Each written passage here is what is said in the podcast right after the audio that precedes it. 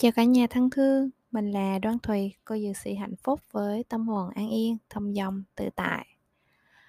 Tự bài ngày hôm nay mình xin phép chia sẻ về tương lai khóc hay cười phụ thuộc vào độ lười của quá khứ. Vì sao mình lại nói về chủ đề này? Thực chất ra thì à, việc mà sống tại giây phút hiện tại thật sự rất là hay nên là mình muốn nói về cái sự mà trọn vẹn từng giây, từng phút. Nếu nói đúng một cách bản chất, sâu xa, tương lai hay quá khứ đều được tạo nên từ những phút giây của hiện tại.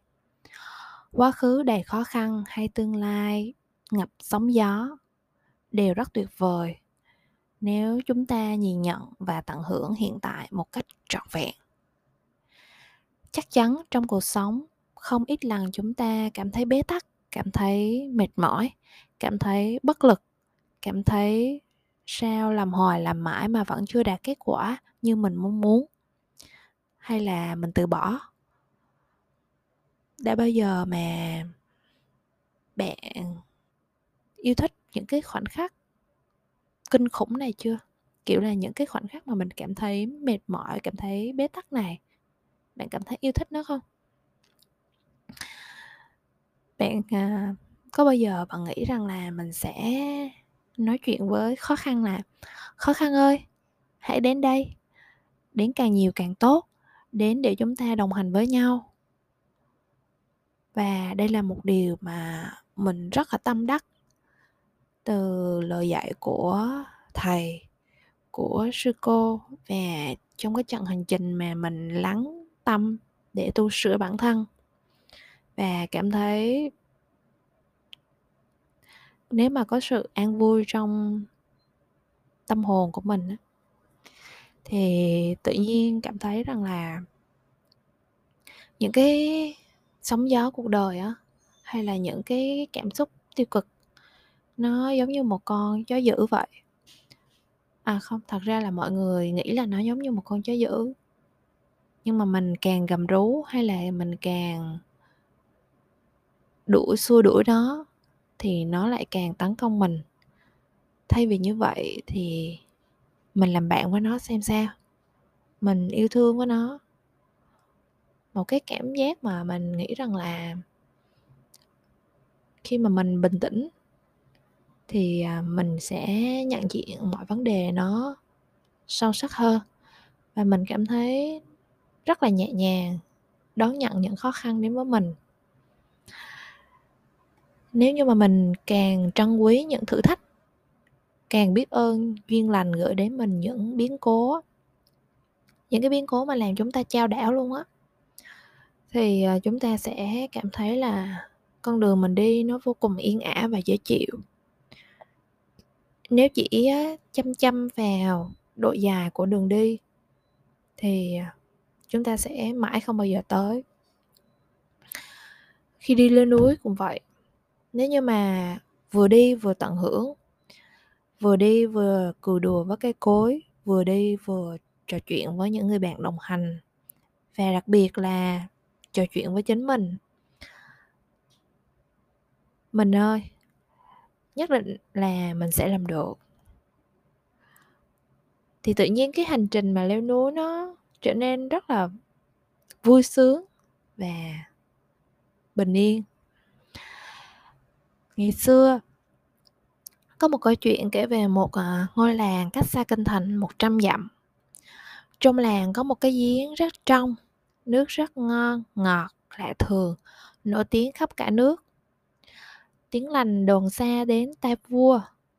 Vị vua này ra lệnh mỗi ngày người dân của làng phải dâng nước giếng cho ông dùng vì quãng đường từ làng đến kinh thành rất xa nên mỗi người dân phải thay nhau đem nước đến cho vua dùng. Nhưng vì vừa phải gánh nước nặng trên vai, vừa phải đi 100 dặm mới đến được kinh thành, nên một số người dân cảm thấy mệt mỏi và quyết định bỏ trốn khỏi làng. Người thôn trưởng biết sự tình và sợ rằng nhà vua sẽ xử tội cả làng. Đặc biệt là ông sợ nhà vua sẽ phạt nặng ông vì không thể ổn định được lòng dân.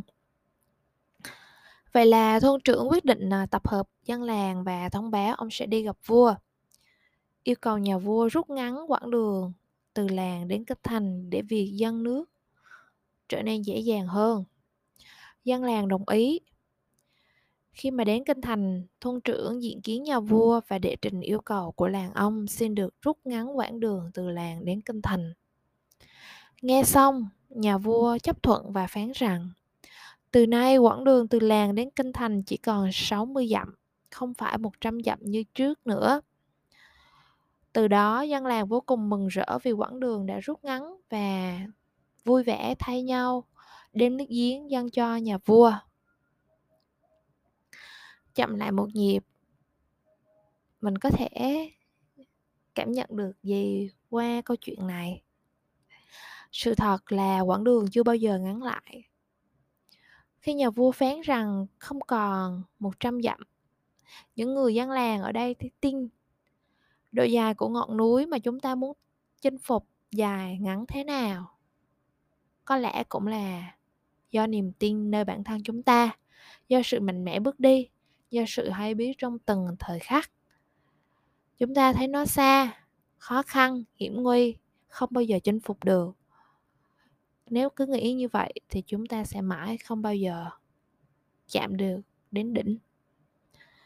Trong cuộc sống nếu mà mình cứ mong muốn những thứ dễ dàng thì mình sẽ mất đi cái cảm xúc thăng hoa khi đạt một điều gì đó đúng không ạ? Sẽ đánh mất đi cái sự thi vị của những cái chuỗi ngày mà mình đào luyện trên chặng hành trình về đích. Cứ chờ mãi chờ mãi, sự dễ dãi thì à, chúng ta sẽ bị dẫn dụ bởi vị ngọt của cám dỗ. Không có thành quả nào tạo nên từ sự dễ dàng, nhưng nếu không có những lần khao khát, sự dễ dàng để rơi vào cái bẫy của cám dỗ thì chúng ta cũng sẽ không nhận ra được khó khăn, có mùi vị tuyệt vời đến thế nào. Cái này nó hơi rối một tí, nghĩa rằng là khi mà mình càng khao khát sự dễ dàng, mình lại càng dễ vào rơi bẫy của cám dỗ. Thì khi mà rơi vào bẫy của cám dỗ thì có nghĩa là mình đã đương đầu với khó khăn. Và khi mà đương đầu với khó khăn như vậy á, mình mới thấm đượm được rằng à cái mùi vị mà nếm trải khó khăn nó cũng không đến độ tệ đến vậy. Thậm chí là nó còn tuyệt vời nữa. Nghĩa là cũng phải có những lúc ngu muội, chúng ta mới biết là mình cần phải học cái gì, phải nỗ lực ra sao và phải tiếp tục cái chặng hành trình của mình một cách bản lĩnh. Trong đạo phật có một từ rất hay, đó là tinh tấn. Sự nỗ lực không ngừng được so sáng bằng trí tuệ, làm lợi ích cho mình, cho người khác không biết mệt mỏi. Chính sự tinh tấn sẽ giúp cho chúng ta tạo giá trị cho chính mình. Chẳng ai thành công sau một đêm, chẳng ai thời đến đỡ không kịp cả thập niên sông hạ vô nhân vấn, nhất cử thành danh thiên hạ tri. Có nghĩa rằng là 10 năm đèn sách chẳng ai hay, thi đổ thiên hạ biết ngay tới mình. Những người thành công bây giờ thật ra không phải kết quả của sự ngẫu nhiên, mà đó là kết quả của quá trình, nỗ lực không ngừng, kết quả của sự tinh tấn. Cái gì dễ dãi thì sẽ chẳng bền lâu, cái gì bền lâu thì chắc chắn không thể dễ dàng được. Đừng nhặt con ốc vàng, sống vô vào tận bãi. Những điều gì dễ dãi, chẳng bao giờ bền lâu. Hãy nhặt con ốc nâu, chìm sâu dưới đáy biển. Những cái gì khó kiếm mới thật sự bền lâu. Tình yêu ta cũng thế. Lời hứa dễ dàng trao sẽ theo gió cuốn mau, bay vào mây phiêu lãng, sẽ bay hoài bay mãi, và như sóng nghịch đùa, không biết nơi dừng lại. Điểm tựa phải tìm đâu? Sau đáy biển ốc nâu, hãy tìm và giữ lấy.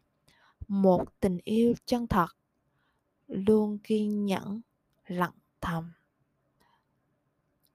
Những gì có giá trị trong cuộc đời này đều không phải dễ dàng mà có thể có được. Có một điều chắc chắn, có được, đó chính là nỗ lực trọn vẹn sống trong hiện tại.